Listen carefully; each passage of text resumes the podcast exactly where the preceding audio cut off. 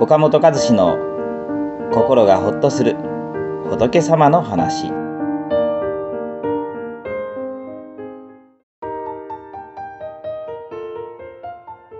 空気を読める人。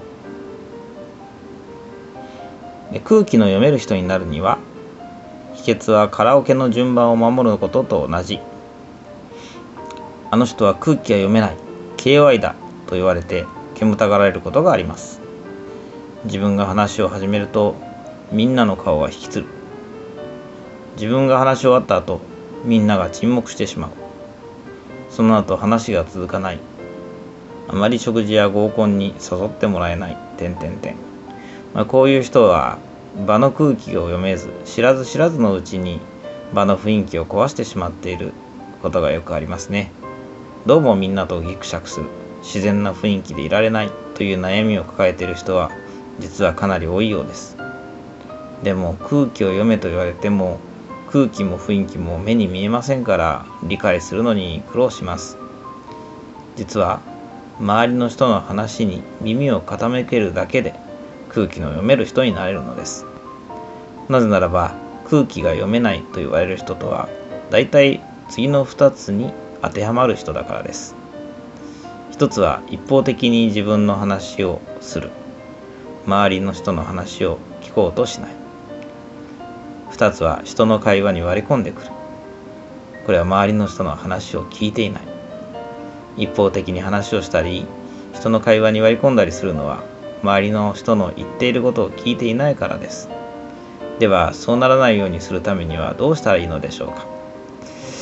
あなたが友達とカラオケに行ったとします。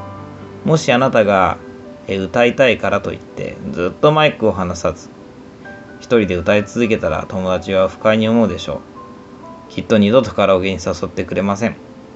あなたがどんなに歌が上手くてもです。なぜならば友達はあなたの歌を聴きに来たのではなく自分も歌ってストレスをスカッと発散させに来たからです。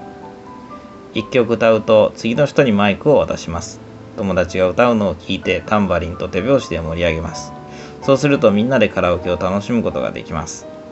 このように自分の話を聞いてもらいたかったら友達に話題を振ったり友達の友達に話題を振ったり友達の話を聞いたりすることが大事なのです。そろそろ自分の順番かなと思ったらまた自分も発言する。そうすれば一方的に自分ばかり話して場の雰囲気を乱して煙たがられるということはありません。もし自分の話が人の話よりも長くなっているなと思ったらちょっと立ち止まってごめんね自分のことばかり話してとストップしてみましょうあちゃんと周りに気使ってくれてんだなと逆に好印象を持たれますねそれでも自分が一方的に話を聞いてもらう形になった時は今日は話を聞いてくれてありがとう。おかげで気持ちがすっきりした。とお礼を言いましょう。友達や恋人なら感謝してもらって悪い気はしないはずです。むしろいいことをしたと喜んでくれるはずです。空気や雰囲気は目に見えませんが、周りの人の話はちゃんと聞くことができます。周りの人の話に耳を傾けるだけで、みんなをとても盛り上げるムードメーカーになることもできるのです。この番組は一般社団法人全国仏教カウンセリング協会が提供しております。当協会については動画コメント欄に URL を掲載しております。そちらをぜひご覧ください。